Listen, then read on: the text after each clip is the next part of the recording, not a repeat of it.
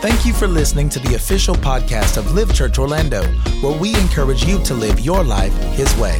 For more information about Live Church and other resources, please visit livechurchorlando.com.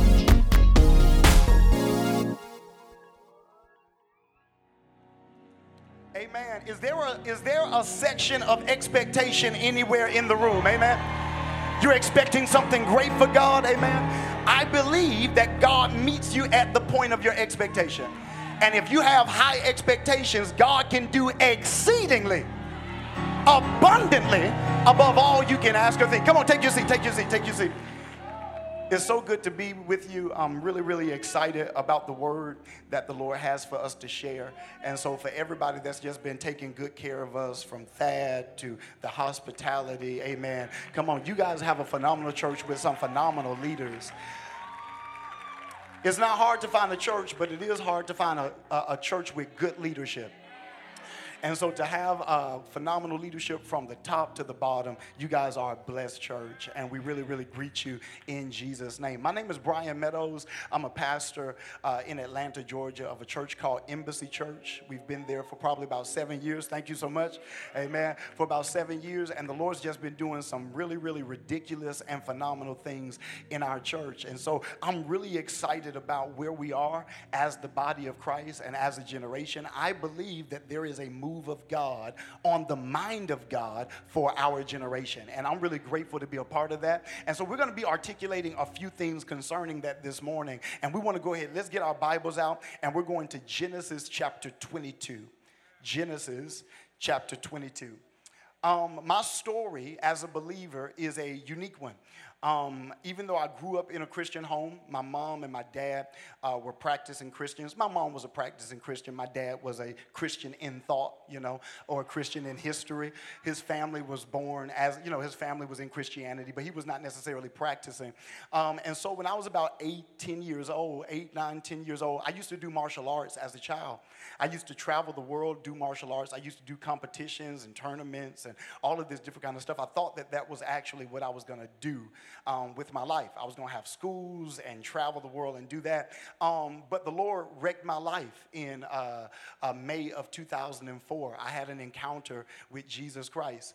Um, in 2003, my mom was uh, uh, diagnosed with a terminal brain tumor and she was given six months to live.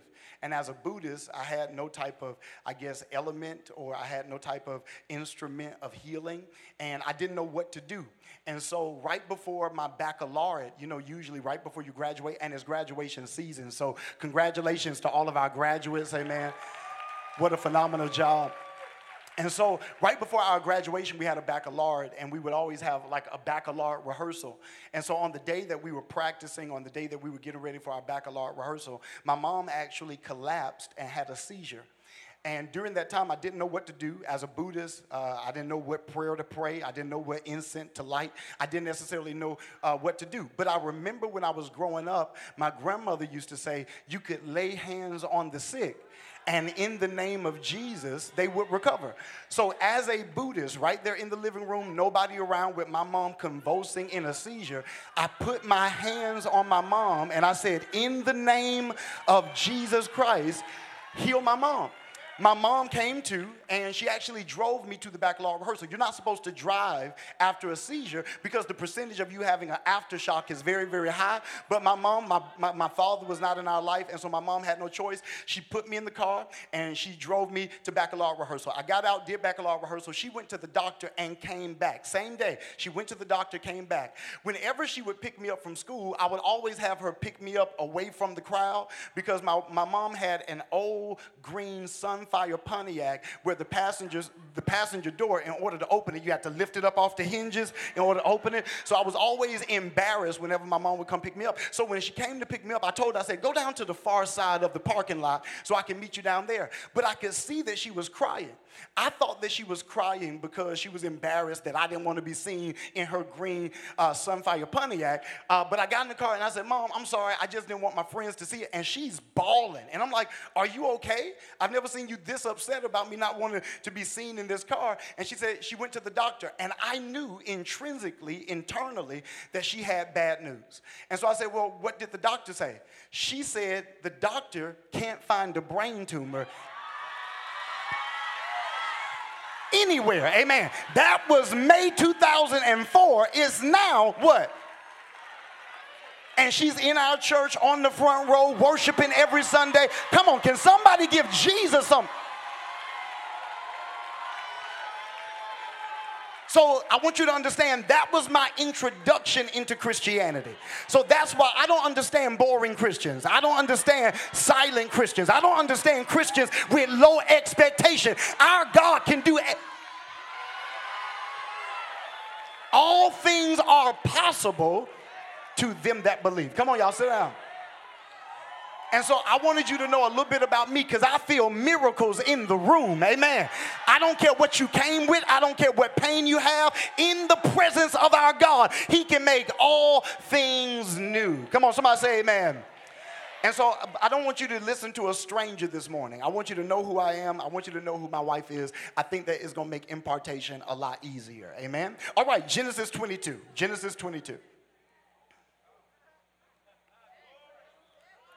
I've told that testimony all over the world, even on TBN, and um, you'll be surprised. You know what testimonies do? My brother said it earlier. He said, We overcame by the blood of the Lamb and by the word of our testimony. One of the functions of a testimony is to grow faith. Whenever we share our testimony, it grows faith. It shifts the environment from skepticism to belief so that God can do phenomenal things. So look at somebody and tell them, Tell your testimony, tell your testimony. You got to tell your testimony. All right, we're in Genesis 22. We're going to read a few verses of scripture this morning. For the past couple of years, this is not a new journey for me. Um, for the past couple of years, uh, the Lord's been dealing with me about altars, uh, the place of dedication, the place of devotion, and the place of discipline. As a Buddhist, we understood the function, the veracity, and the formidability of altars. Every Buddhist has an altar in their own uh, where they would burn incense, where they would pray, and uh, they would commune with their deity or their God. And when I got saved, it was interesting to note that when I got saved and became a Christian, Christians didn't have altars. I was quite shocked that Christians didn't have a place to meet with God in their home. It seems like their dedication, their devotion, and their discipline was at an all time low. And uh, it's still quite a phenomenon in the body of Christ. Most of us don't have a prayer schedule, most of us don't have a time where we meet with God. And because of that, our lives are in disarray. And so the Lord really began to emphasize to me the purpose and the need, the function and the importance of altars. And that's what we're going to deal with tonight from Genesis 22. Once you got it, let me know you got it by saying, I got it. We're going to start reading at verse number one, go down to about verse number six. We're going to skip to verse number nine, but it's going to be good. And it came to pass after these things. Now, I'm a note taking preacher, and so if you're taking notes, I want you to underline where it says, and it came to pass. That phrase you're gonna see all throughout the Bible. This is prophetic language. Whenever you see this phrase in your Bible, it means that you are entering into a scene that is already unfolding. God has already released a word, God has already released a promise, and now that promise is beginning to come to pass. Hear me, in the presence of God, the mysteries of God are unraveled. In the presence of God, the promises of God are sure. The scripture says it like this All the promises of God in Him are what? Yes and amen. And so, in the presence of God, you'll begin to see that word begin to accelerate. If there's a word over your head, if there's a word over your life, if you've ever gotten a prophetic word, a declaration, or a confession of your calling, it is in the presence of God that that word begins to come to pass. And so the scripture says, and it came to pass after these things that God did tempt Abraham. And you can write down, of course, in your notes that the proper word there is to try, to prove, or to test. Hebrews tells us that God tempts no man. It is not God tempting you with flesh, sin, issues, addiction. Uh, it is true or it is uh, uh, uh, secure in the Bible that God tempts no man, but the word there is to try or to prove. And he said unto Abraham, Abraham, and he said, Behold, here I am. And he said, Take now thy son, thine only son, Isaac, whom thou love, and get thee into the land. Everybody say, into? not onto, but into the land of Moriah. This is showing us that it's not just a destination, it's a dimension. All right? It's not just a geographical location, it is a place in God. He says, I want you to go into, not onto, but into the land of Moriah and offer him there for a burnt offering upon one of the mountains which I will tell thee of. And Abraham rose up early in the morning, because the scripture says, Early in the morning will I seek thee, and saddled his donkey and took two of his young men with him and Isaac his son, and he clave the wood for the burnt offering, and rose up and went unto the place of which God had told him. Verse number four. Then on the third day, everybody say the third day he lifted up his eyes and saw the place afar off. And Abraham said unto his young men, Abide ye here with the donkey, and I and the lad will go yonder and worship. Now, it's interesting to note that this is the first time the word worship is found in our Bible. This is the first time the concept of worship begins to emerge from the scripture. And he says, I and the lad will go yonder and worship and come again to you. And Abraham took the wood of the burnt offering and laid it upon Isaac his son. And he took the fire in his hand. Now, this is going to be important, y'all. Everybody say, the fire. Come on, y'all, say it with some faith. Say, the fire is in my hand. That's going to make sense in just a moment. He took the fire in his hand and a knife and they went both of them together. Let's go down to verse number nine, verse number nine, real quick. And they came to the place which God had told him of.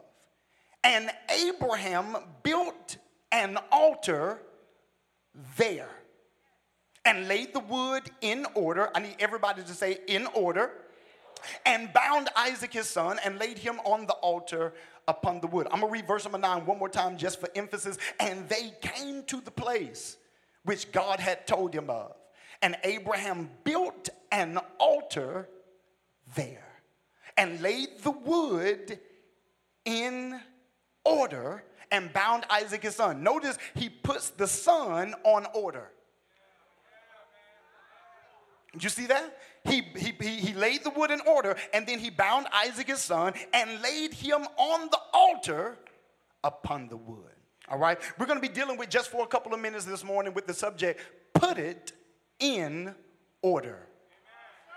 Put it in order. All right, now I need you to find somebody with an attitude and tell them, put it in order. Come on, tell somebody that. All right, put it in order. Now, hear me. The reason you have to say this with faith is because you don't know what's out of order in their life. All right? So you got to tell them to put it in order. They may need to put their money in order, their family in order, their sexuality in order. But tell one more person, come on, look down your row and tell them, put it in order. Let's pray. Our Father and our God, we thank you for divine order. We thank you for the aggression of the Spirit of God to put things in their proper place. Father, we ask, oh God, that you would remove anything in our life distracting us from your presence and distracting us from your glory, and that you would prioritize your presence in our life. Be at the center of everything that we do. This is our promise toward you. It is in Jesus' name that we pray. Come on, every believer said, Amen. Amen. amen. Now, every generation has its own problems right? Every people group has uh, their own perplexities. Uh, in every generation, you will see uh, things that enter into that dispensation that will cause distraction uh, whether it was the baby boomers, Generation X, uh, whether it's now the millennials. Uh, it used to be we were in the age of information. I don't know if y'all remember the year 2000, Y2K. Y'all remember that? Where we thought the world was going to end, everybody was buying water and everything like that, because we thought that this was going to be the end of civilization as we know it. And then when the World Wide Web emerged or uh, when it uh, descended, when we finally was, um, you know, introduced to the internet and the global became very, very small, uh, things like the advent of Facebook and Twitter and so, and, and, and, and so forth and so on, as those things began to emerge, we started to have problems that previous generations never had. And even in our generation now, as social media begins to really take the uh, bulk and take the majority of our time and our attention, this generation is dealing with problems that our parents didn't have to deal with. And because of that, the solutions many times for our problems are not behind us, they're in front of us. And so you need people that are willing to move from where they are and go into the future to find solutions for problems that have not even risen yet. And this is how Abraham was. Abraham was this type of gift, and this is why God chose Abraham. Abraham was a futurist. He did not live in the present moment. He was willing to move from where he was and go into the future and meet God. You can write down Genesis chapter 12. In Genesis chapter 12, God calls Abraham by name. He calls him Abram at this particular time, and he says, Abraham, I want you to leave Babylon, leave confusion, leave Ur of the Chaldees, and come come to a place that I will show you. The entire lifespan, the entire career of Abraham's faith is riddled with, it is laced with this concept of Abraham leaving where he is and following God. This is the foundation of the Christian faith. It is a it is a ministry of movement. It is a religion of movement. It is not stag, it is not stagnant, it is not static, it is kinetic. You can only meet with God when you're willing to move from where you are. Amen. The kingdom of God is constantly moving. It is a moving religion. It is a moving faith. You cannot be in the kingdom of God and be in the same place this year that you were in last year because the kingdom of God continues to move. And this was one of the things that God loved about Abraham because Abraham was nomadic. He got bored being in the same place for too long right? And that's how we are. What social media has done to us is give us a short attention span. Right? We all got ADHD. This is not this is no longer just a diagnosis for a few of us. This is the diagnosis of an entire generation. Have you ever noticed that sometimes you can be looking at your phone, got something on your iPad and have something on TV? and your, your energy, your activity, or your attention is pulled in so many different directions, it's hard to focus. It's an epidemic that we're seeing all around the world that it becomes hard to focus. It's hard to worship without checking your phone. It's hard to pray without checking your phone. And so I believe that one of the things that is on the heart and on the mind of God is altars, a place of dedication, a place of devotion, a place where you can cut out all the noise and focus on God. And focus on God. So we need order. Everybody say order. We need order. If a life is going to be productive, we must have order. There are four dynamics of the kingdom of God. Now, I got a lot to give you at the beginning of this presentation, and then we'll move with light speed. But I want you to take some notes. There are four dynamics of the kingdom of God. Number one, order. Order. The kingdom of God is a system of order. The Bible says in John 3:16, "For God so loved the world that he gave his only begotten son that whosoever shall believe on him shall not perish but have everlasting life." Did you know the word world there when the scripture says, "For God so loved the world"? The word world don't mean people. The word world there is the Greek word cosmos, and it literally means the proper arrangement of things. When God died, when Jesus came to the earth and died, his death put things in See, Adam's fall put things out of order, but it was Jesus' death that put things back in order. And this is why when you get saved, the first thing that you should do is start to put your life in Amen. Once you get saved, you need to delete every number, amen, that's going to take your life out of the presence of God. You need to block every person on Instagram, block every person on Facebook that's going to drive or draw your attention away from God. Because watch me, disorder turns blessings into curses. You can have a phenomenal job, but if your life is out of order, you won't find time enough to pray, time enough to worship, or time enough to be focused or have the energy that you need to be productive. Most of us, watch me, y'all, most of us, we have enough time to do what God needs us to do. But because our life is out of order, it feels like we don't have enough time. We all got the same 24 hours. We all have the same amount of minutes and seconds. So why is it that they're productive but you're not? It's because their life is in it's in order. Order is very important. The kingdom of God functions in four dynamics. Number 1, order. Number 2, rank. R A N K. Rank. Rank. This is when you put things in their proper place. All rank is, is an arrangement based on priority. In my life, you have to rank certain things, right? If God is number one, nobody else can be above that. This is why the scripture says, make no God or put no God before me. Because God always wants to be the highest ranking person on your priority list, right? So, number one, we have order. Number two, we have rank. Number three, we have protocol. Protocol. I want you to write that down. Protocol is how rank and order function together. Because when you have things of different priority and of different purpose, but they're in the same proximity, you have to then prioritize what to address.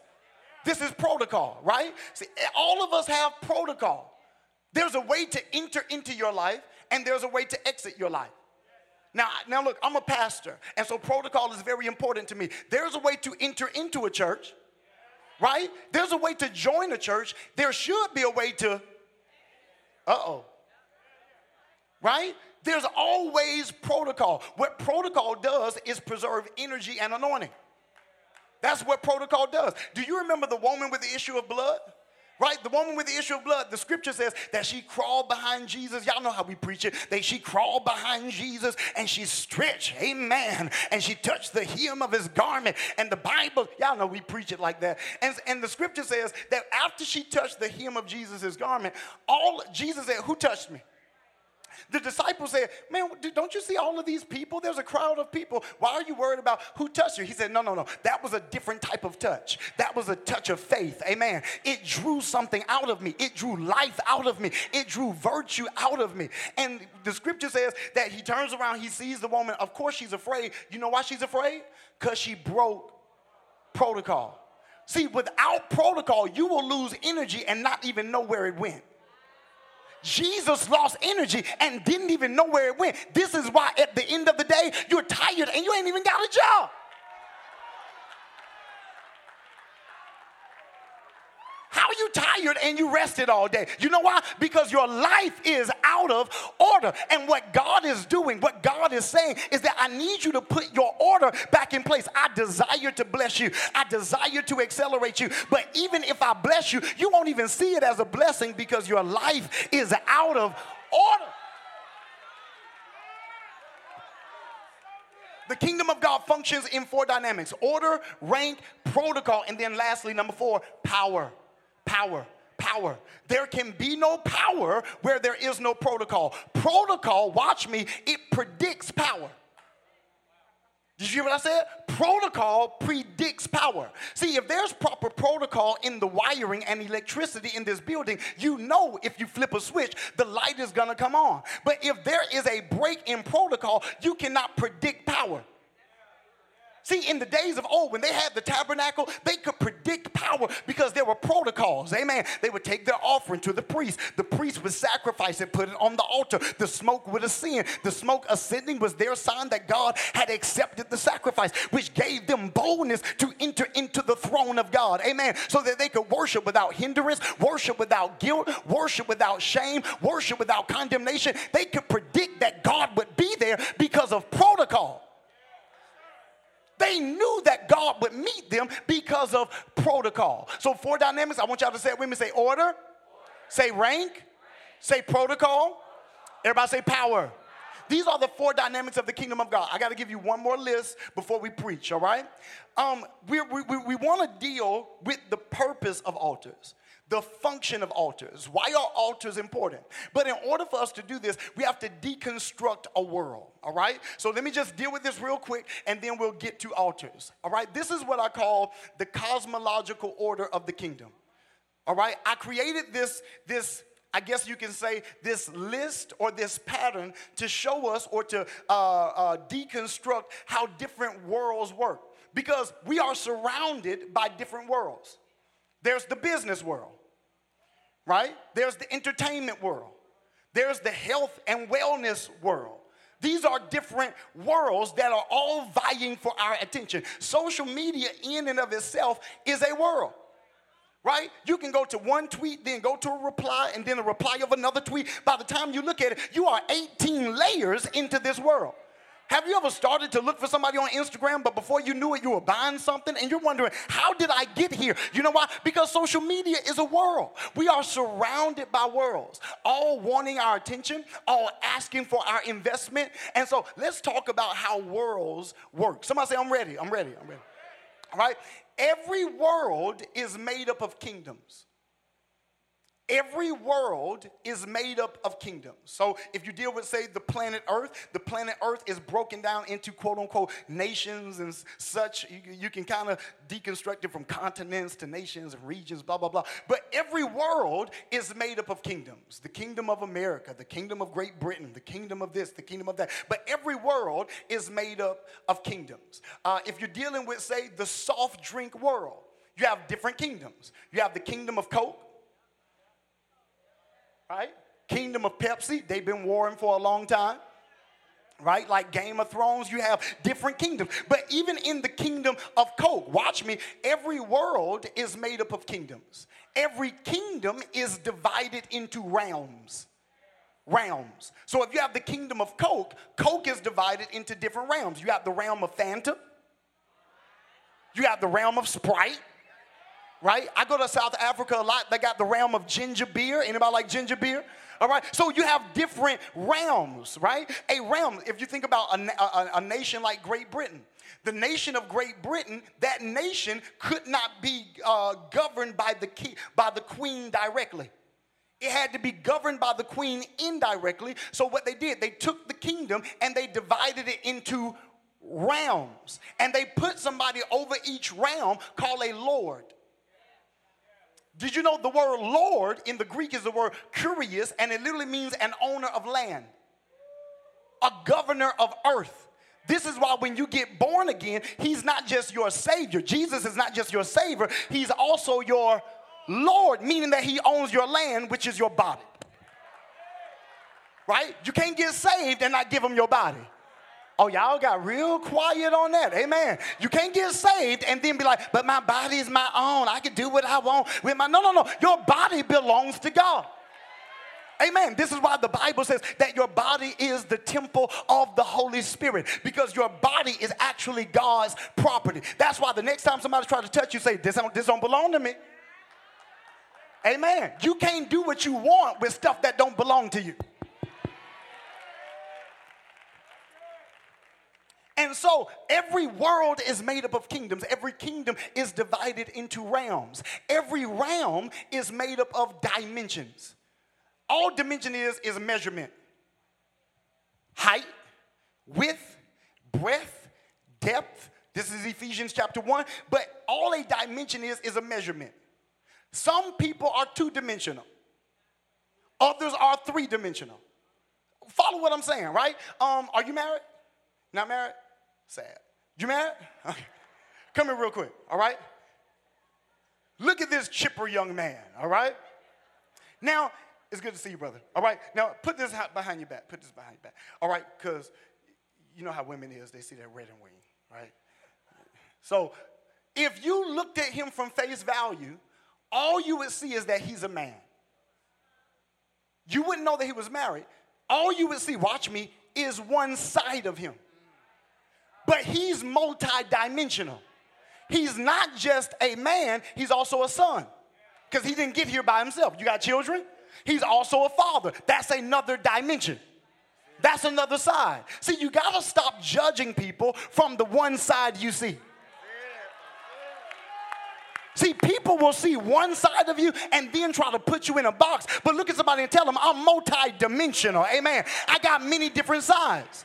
And then once you see that wedding ring, you find out he's a husband. So he is multi dimensional. Because of his multi dimensional makeup, he can then lord over a realm, which is his family. Are you following me? All right? Thank you so much. Come on, let's put our hands together for our awesome volunteer. Amen. Thank you. He's multidimensional. Hear me. God is multidimensional. He's not one, he's not a one-dimensional God. On one side, he's Jehovah Jireh. On another side, he's Jehovah Nisi. On another side, he's Jehovah Rapha. On another side, y'all better preach with me, amen. He's multi-dimensional. And watch me, the great thing about our God is that he never reveals all of himself at one time. He waits for divine opportunities. He waits for destiny moments to show you another side I don't know what I feel in here, but I feel like God wants to show you another side of himself. If you can hold on and not let, come on, Jacob, if you can hold on and not let go, God's about to show you another side. Amen. He's multidimensional. Every world is made up of kingdoms. Every kingdom is divided into realms. Every realm is made up of dimensions. Every dimension is comprised of levels in order for this man to be a husband, there are certain levels that he had to master. Come on now. All right? If he's gonna be a man, he gotta know how to cut some grass. He got to know how to protect somebody. If he can't fight, at least got to have a strong right hook. Have something, amen. But there are certain levels that he must have mastered. Don't marry a person who's not mastered certain levels. Come on, y'all. I know you want a man with money, but it's 2019. I want a woman with money. That's my first clap that I got from you. Amen. I thank you.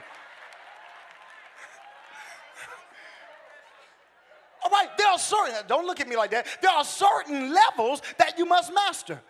There used to be a time that if you got married, people knew how to cook, people knew how to wash clothes, people knew.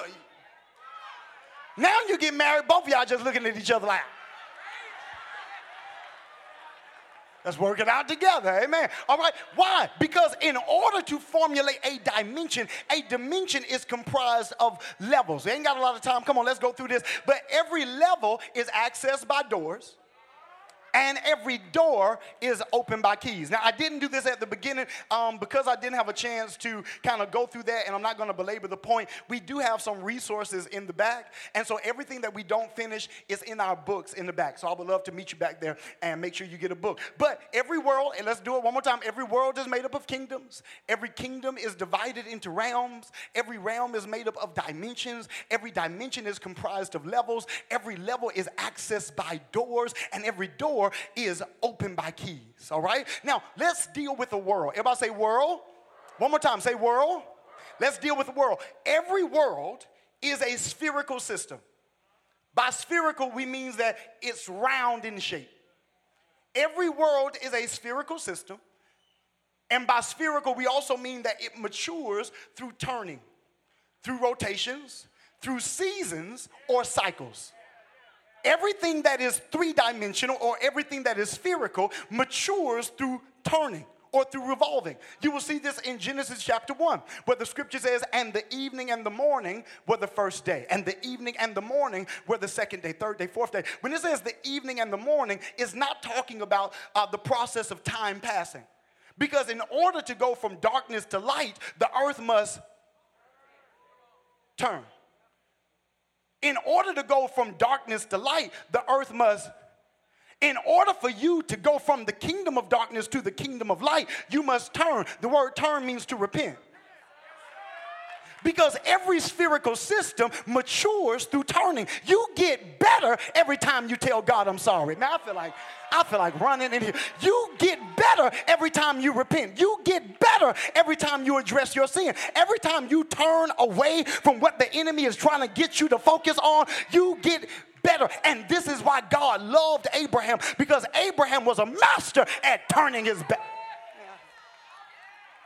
He was a master at turning away and walking away. What if I told you faith is not about what you can get? Faith is about what you can walk away from.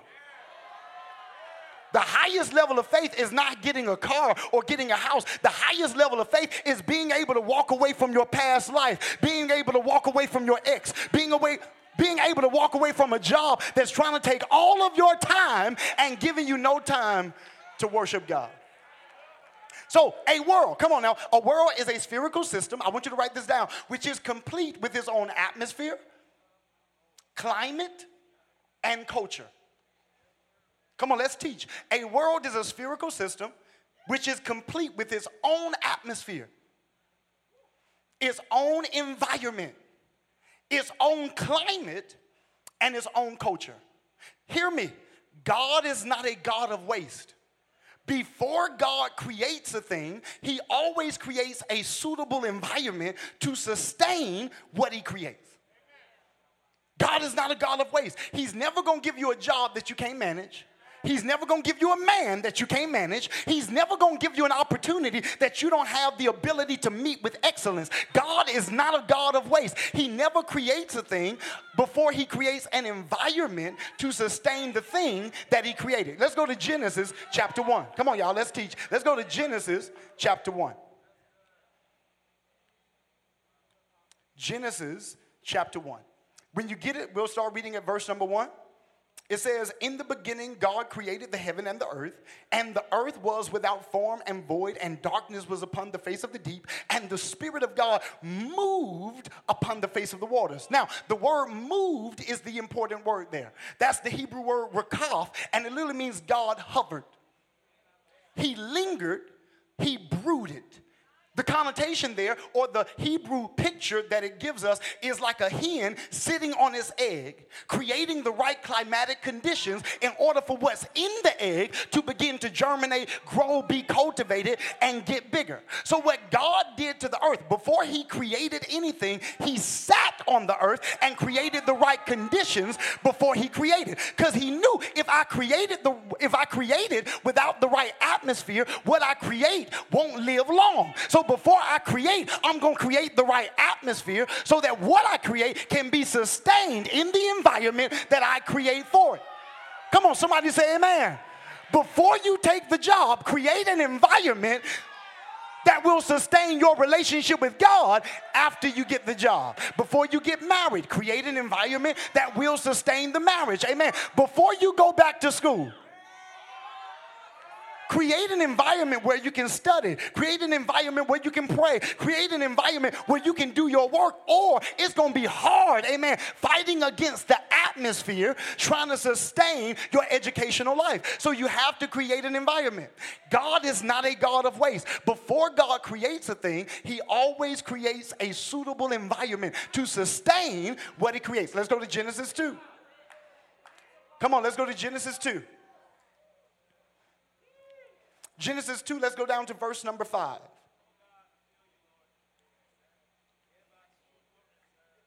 Genesis 2, verse number 5, it says, And every plant of the field before it was in the earth, and every herb of the field before it grew, for the Lord God had not caused it to rain upon the earth, and there was not a man hmm, to till the ground. So now, God wants to do great things in the earth, but he notices number one, the earth is dry. It's hard to do stuff with dry people. Come on, if you want to start a business, when you pitch your business idea, you don't want to pitch a business idea and you're really excited, and then after you give them the business idea, they're like, that'll work. You dry, amen. You don't want to tell your girlfriend about the date that you went on and be like, girl, he was dark skinned, he was tall, he got money, and they're like, okay.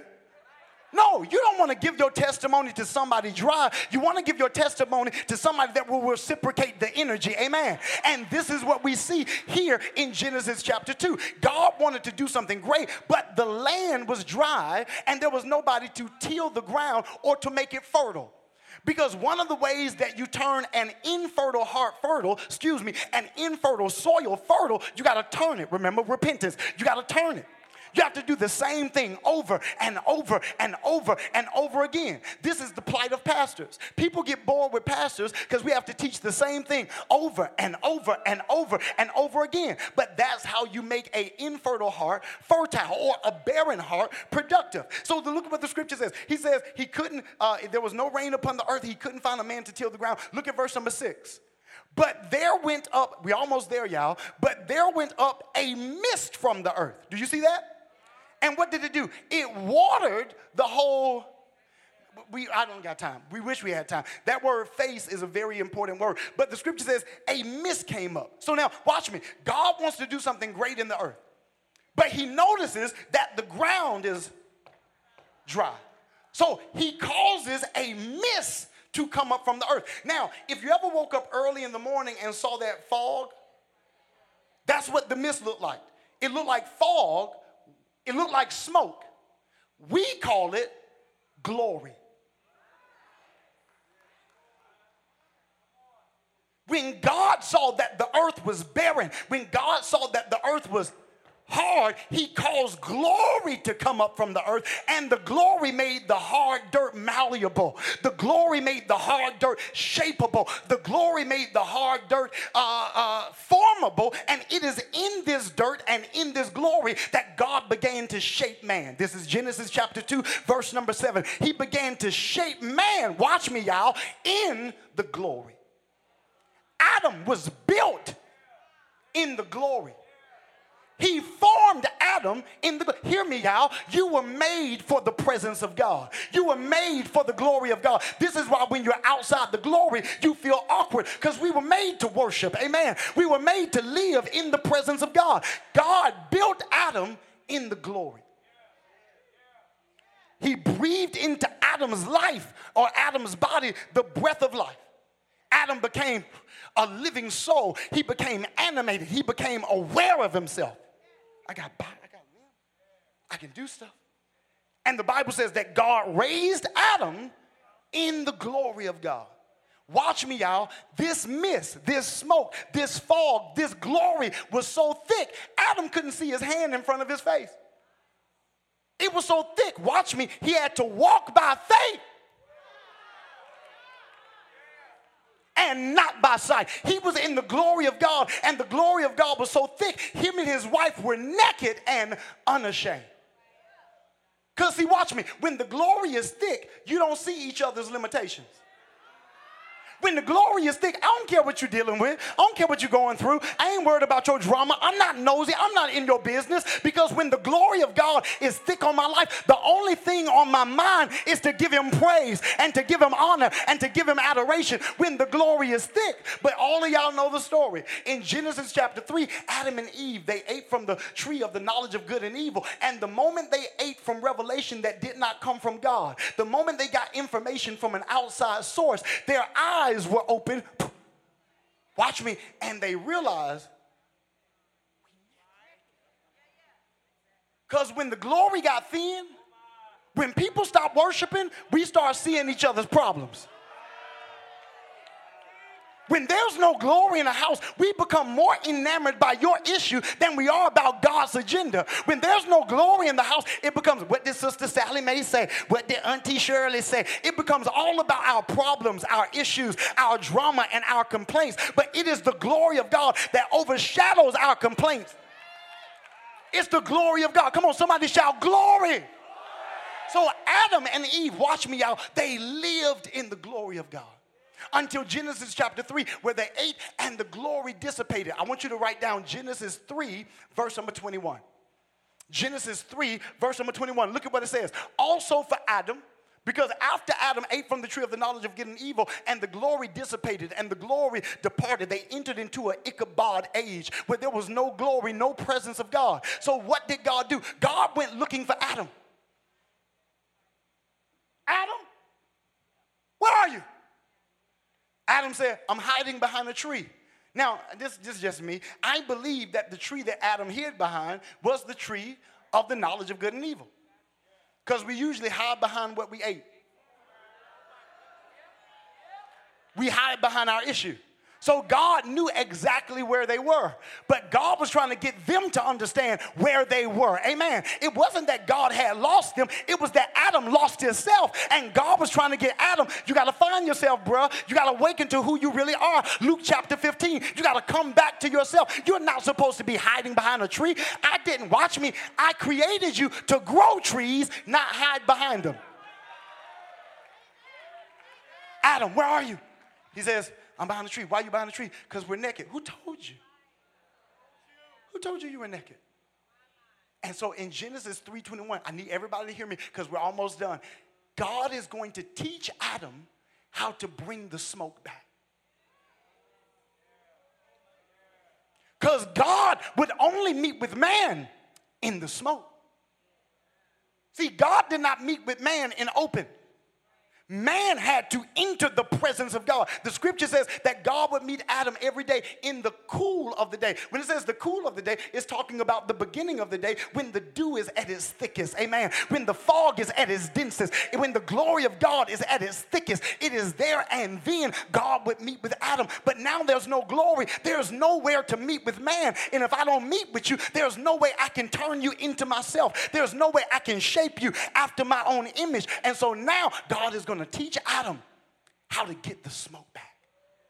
And so the Bible says, also for Adam and for his wife, the Lord God made tunics of skin and clothed them.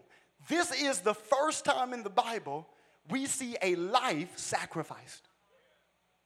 This is the first time in the Bible where we literally see physical death. Now we know that Adam, you know, God spoke to Adam and said, The day that you eat of the uh, tree of the knowledge of good and evil, you shall surely die. But once they ate, they, they didn't die naturally. They died spiritually, but watch me. Once they disconnected from the power source, degeneration, theological term, once they disconnected from the, from the source of power, they started to age. Adam was an eternal being.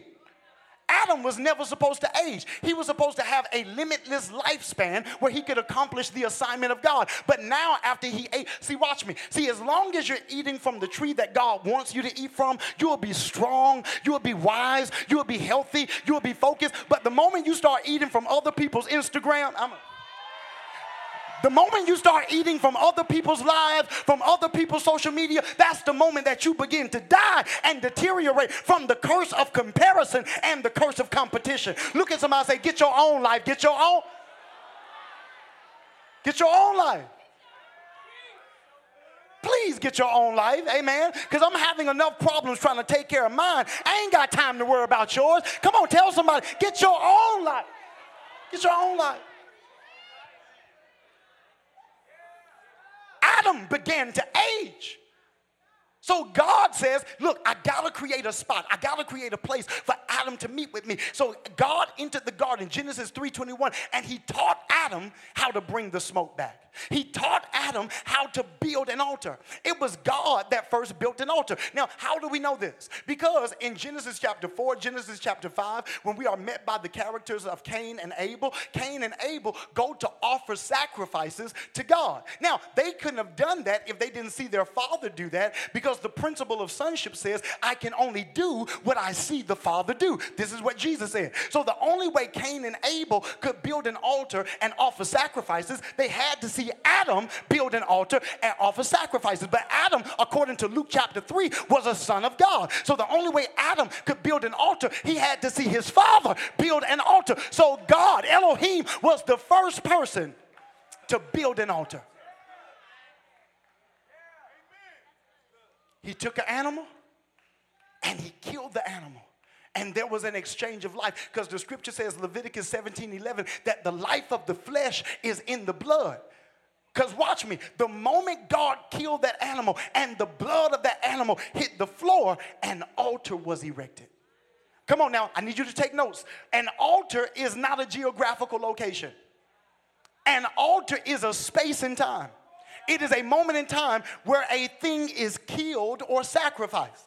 As a matter of fact, did you know the word altar is the Hebrew word mizbah and it literally means the killing place? Because an altar is not at church. An altar is not at the front of the building. An altar is wherever you decide to kill it. And wherever you decide to kill it, that's where God meets you. Amen. So if you were on your way to church this morning and you say, I'm sick and tired of cigarettes, and you threw them out the window, that's what. That's where God met you. Amen. Does anybody have the testimony that God didn't wait for me to get to church? That He met me right in my living room. He met me right in the jail cell. He God will meet you wherever you kill it.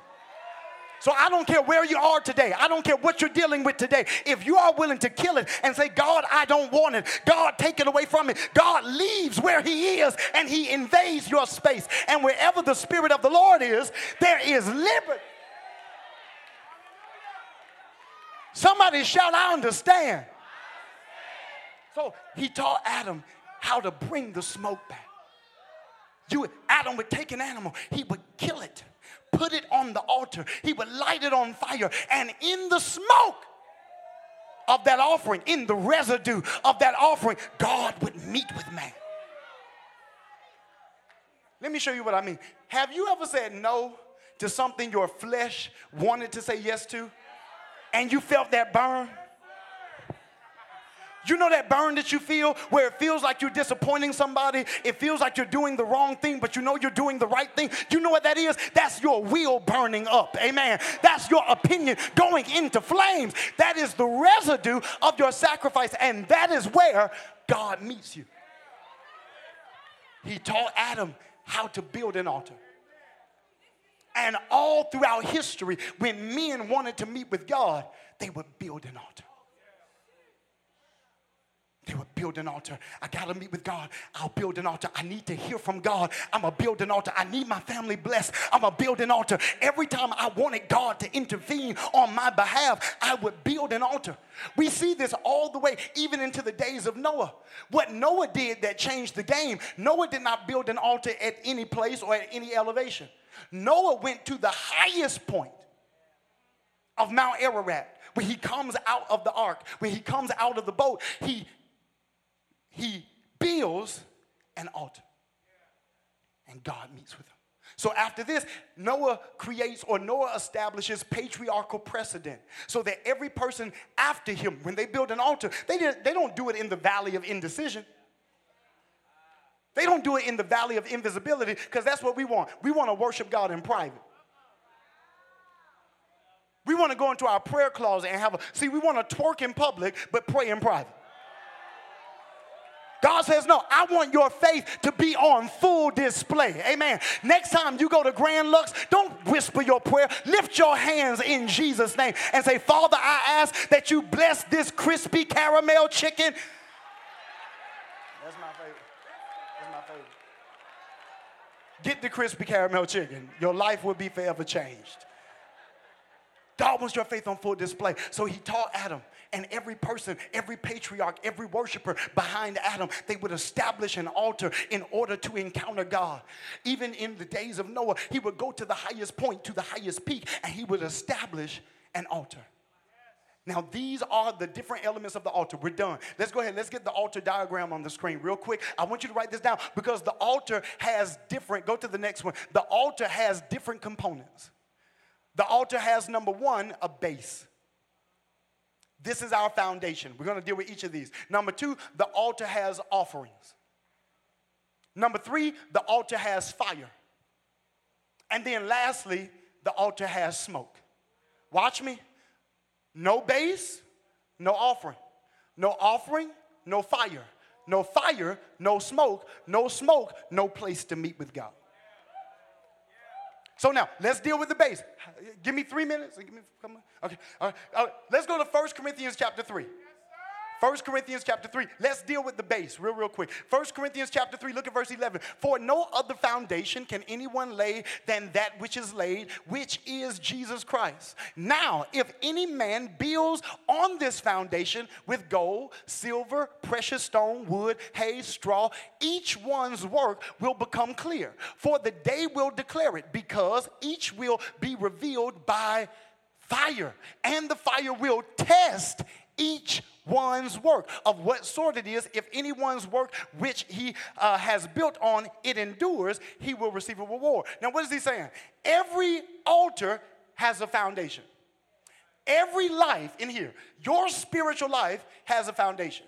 It's one of six things. Look at what it says. It says gold silver precious stones wood hay and straw Whatever you build upon this foundation, the fire of God will test the foundation. Let me show you what I mean. If your relationship, if your marriage is built on straw, now, I come from the country, all right? I come from ATL, but I grew up by Augusta. I come from the country where they have haystacks. And a haystack can look like it's dense. A haystack can look like it can support weight. But the moment you jump in it, you fall through it because it has a form of godliness, but it ain't got no power. Amen. And that's how most of our Christianity is. It's just a whole bunch of straw. Just a whole bunch of stuff, right? We use Christian language, we wear Christian t shirts, we listen to Christian music, but we still fornicating, amen? So it's like we It looks like we got God until weight comes. It looks like we have God until pressure comes. And when pressure comes, it shows us we really don't know.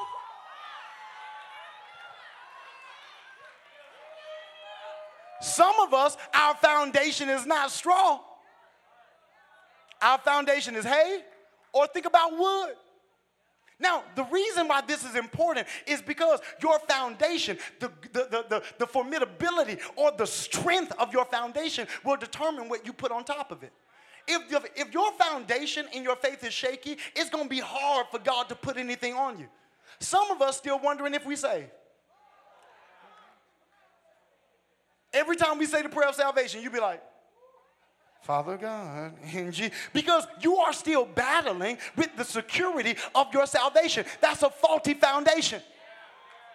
We can't build nothing on top of that. This is why God desires for your foundation to be sure. And that is why your foundation can be nothing else but Jesus Christ and his righteousness. Come on, somebody say amen. Now, after we have the base, let's go back to the diagram. After we have the base, you then have the offerings. The offerings. After the base, you then have the offerings. Now, this is what the scripture says. When it comes to the offerings, I want you to write down Hebrews 13 15. Hebrews 13 15. When it comes to the offerings, you would have different size offerings for different sizes of sin. You would have different size offerings for different sizes of sin.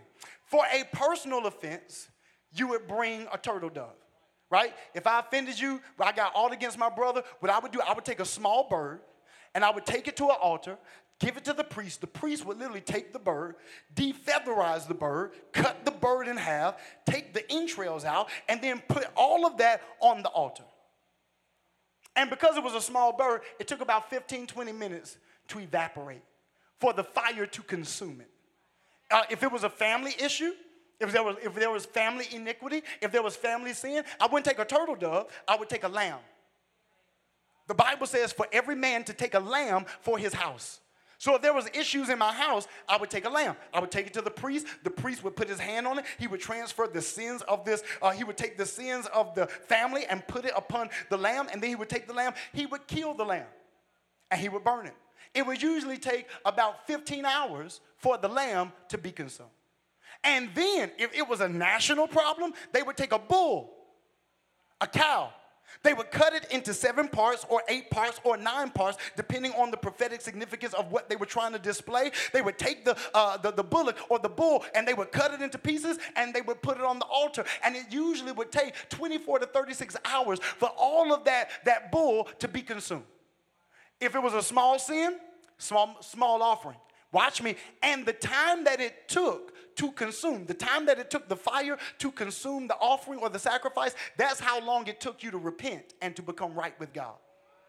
So if it was something small like a turtle dove, in 15 minutes, you knew you were right with God. I could come back into the presence of God without any trepidation or without any fear. If it was a lamb, it would take me a few hours, about 15 hours, and then I would know that God had approved my sacrifice. I could enter back into the presence of God with boldness. Amen. If it was a national issue, I just wait a day, amen, let it barbecue, and then after that, I would know that my walk with God or my life with God was right, and I could enter back in. So the size of the offering, watch me, was determined determined by the size of the sin. But in Hebrews, let's go to Hebrews. But in Hebrews chapter uh, 13, Hebrews 13, 15, it says, By him, therefore, let us offer the sacrifice of praise to God continually. That is the fruit of our. Man, the fruit of our lips giving thanks to his name. So we no longer offer turtle doves. We no longer offer lambs. We no longer offer bulls. Amen. But we offer the fruit of our lips. If God has forgiven you for small things, just give him a little patty cake. Amen. But if God has delivered you from a lot, we have to give, let everything that hath breath praise. Ah! I dare you. Come on, 10 seconds. Give them all you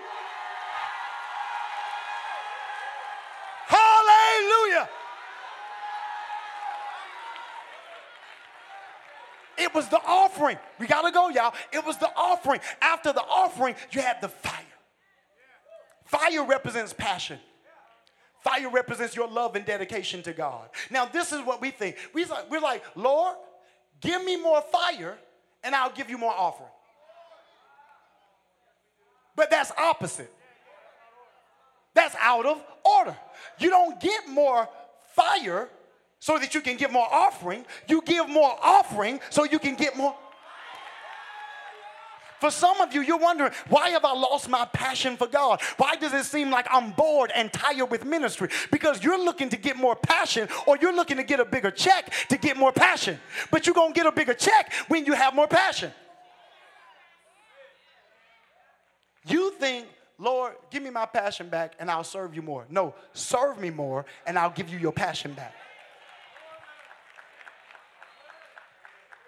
And then after fire, you have the glory or presence of God.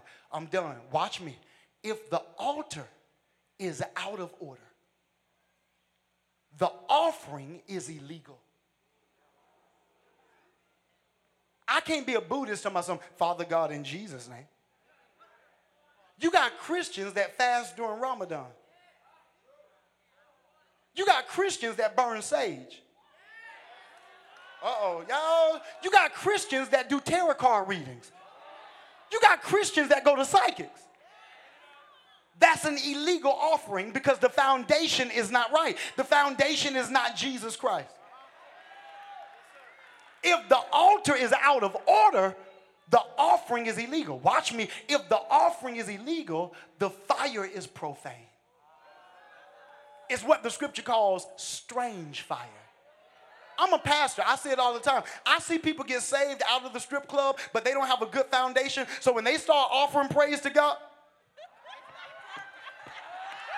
because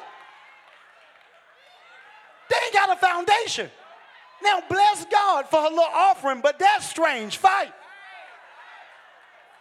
I can't focus in the presence of God with strange fire.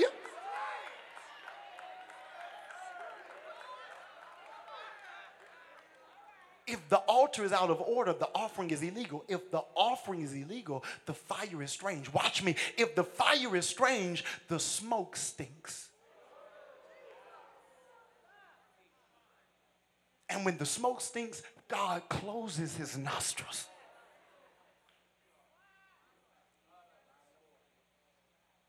So, what did Abraham do? In Genesis chapter 22, God says, Abraham, I need you to sacrifice your son. Why is God asking him to sacrifice what God promised him? Because sometimes the promises of God can become idols. We can believe God for the job so much, we can get the job and forget about God. We can believe God for a marriage so much, we can get married and stop coming to church. And so the blessing can become an idol when there's no order. So God said, You know that, that boy that I gave you, that boy that I promised you, y'all are starting to pay more attention to him than y'all are paying to me. I want you to sacrifice him.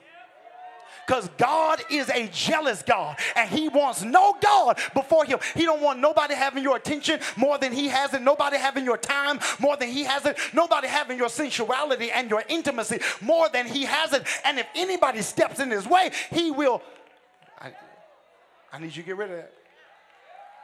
But I love it. I know you love it more than you love me. Get rid of it. It's not that it's bad, it's just eclipse my presence. Come on, get rid of it. I need you to get rid of it. And look at God. He chose the right man for the job. He knew that Abraham was doing because he had a track record with Abraham of Abraham leaving stuff behind. Amen. So he said, Abraham, I want you to take your son. And the Bible says, early in the morning. That means Abraham did, well, I'm going to think about it.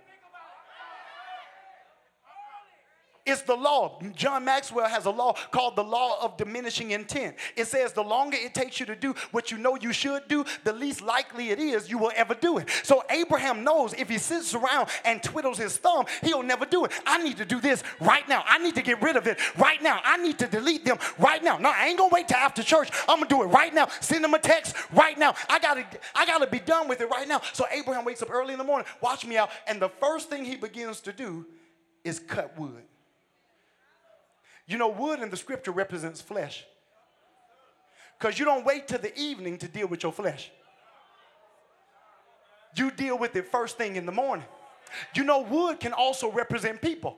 The Bible says that God prayed for a blind man. The blind man opened his eyes. Jesus said, What do you see? He said, I see men as trees. Psalm chapter 1 says, You shall be like a tree planted by the rivers of living water. So when Abraham gets up and starts to cut trees, he's actually discerning and dividing people. I don't need them. I don't need them. I don't need them. I, I said them, not them. I don't need them. Because he's trying to find out who's going to take this journey with me. He ended up choosing Isaac and two men. I ain't got time, but according to the legend of the Jews, these two men are Eleazar and Ishmael. Amen. And so these two men are going to accompany Abraham on their way to Moriah. They begin their journey into glory. Three days. It took them three days to get there.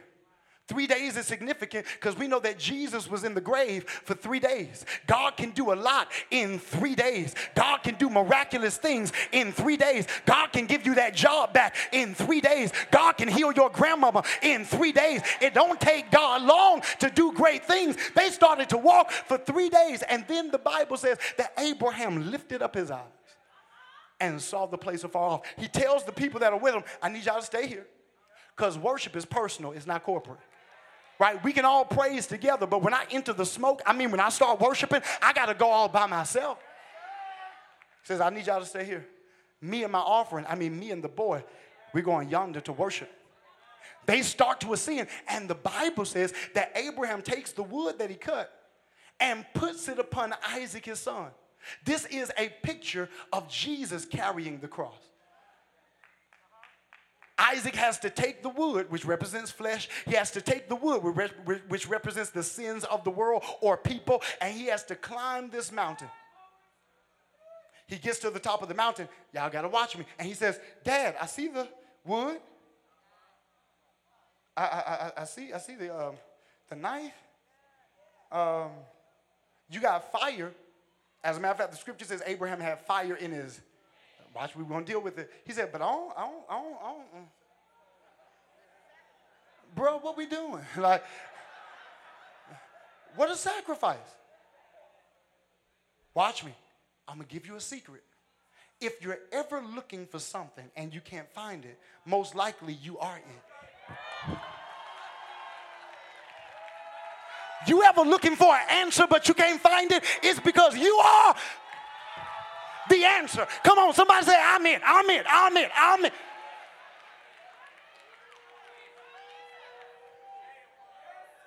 But Abraham, come on, y'all, we gone. Abraham had fire.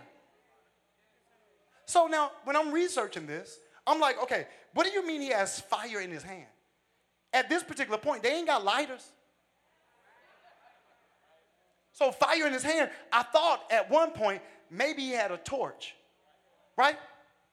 But Abraham is an old man. So I'm thinking, how did that torch survive? Can you imagine Abraham going up the mountain and all of a sudden a big gust of wind come and it blows the torch out and he got to go all the way back down again? Oh. And then he got to go back. So I'm thinking it couldn't have been a torch. Maybe it was like flint rocks. You ever seen flint rocks? Where you take the rock? Yeah. See, that's how most of our prayer life is.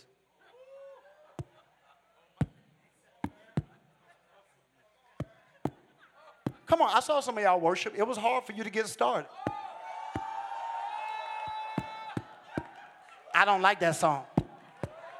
Where is Pastor Ty?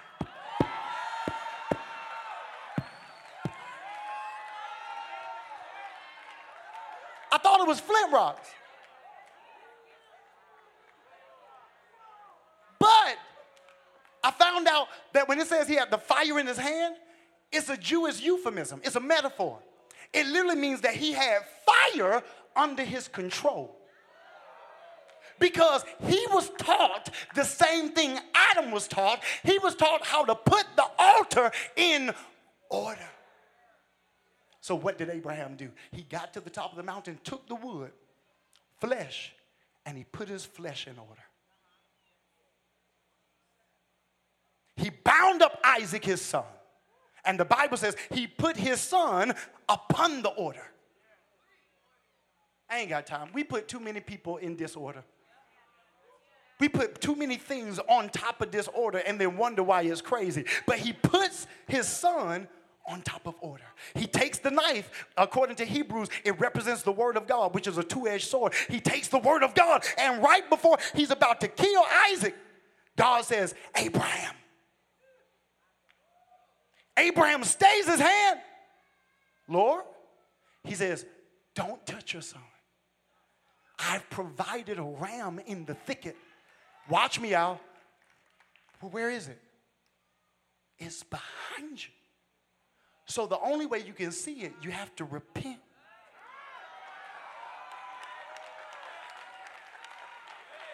There's an answer to your problem, woman of God. There's a solution to your dilemma, man of God, but you won't see it unless you repent.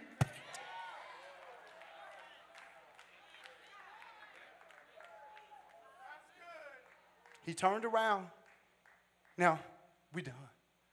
When it says he turned around, when it says that the ram was behind him, what if I told you that Abraham, when he turned, he wasn't just turning directionally, he was turning dimensionally. He was actually changing the direction of his focus from the present or from the future to the past. And when he saw the ram, the ram was in the past of God because the scripture says the lamb was slain from the foundation of the world. He was actually peering into God's past. And so he took the ram, he sacrificed the ram. Watch me, he only got about 15 hours for this ram to be consumed. He only got about 15 hours to meet with God. He only has about 15 hours to be intimate. So when he takes this ram and he kills the ram, all of of a sudden the smoke and God enters the smoke.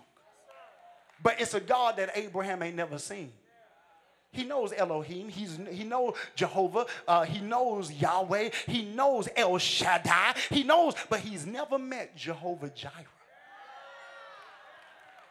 And so it's in the smoke that God says, I'm going to show you that I'm the God that sees to it. I'm the God that provides the answer before the problem emerges. I'm the God that created Jesus Christ. See, everything that you're going through, Isaac, everything that you're going through, Abraham, I've already seen it before. Because before the foundation of the world, I raised up my son, Jesus Christ, so that he could shed his blood and become Jehovah Jireh for all of the world. Now, if you're a believer, I need you to give God 30 seconds of crazy ridiculous. Can you thank God for the Lamb? Thank God for our propitiation. Thank God for our sacrifice. Come on, y'all, stand to your feet. I'm done. I'm done. Stand to your feet. Hallelujah.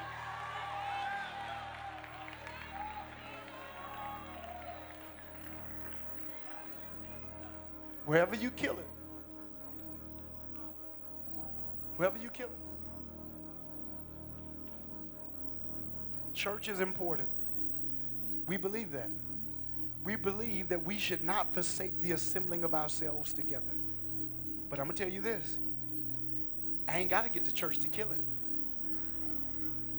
I can be in my living room, sick and tired of the dilemma that I'm in. And I can make a decision that I don't want this no more. Hear me. You're here today and you're ready to make that decision. You are here today, and as quiet as it's kept, you worship good, you look good, you smell good, but you're sick and tired of going through the same cycle. And today you want to build an altar. Today you want to make a decision. Today you say, Lord, Where's the sacrifice? And the Lord is saying, You're the sacrifice. I can't do this without you getting on the altar. You got to give up your opinion. You got to give up what you want for yourself so you can accept what I want for you. Thanks for listening to today's message. We pray you were blessed by God's word. If you would like to partner with us so that we can continue sharing the gospel around the world, please visit livechurchorlando.com.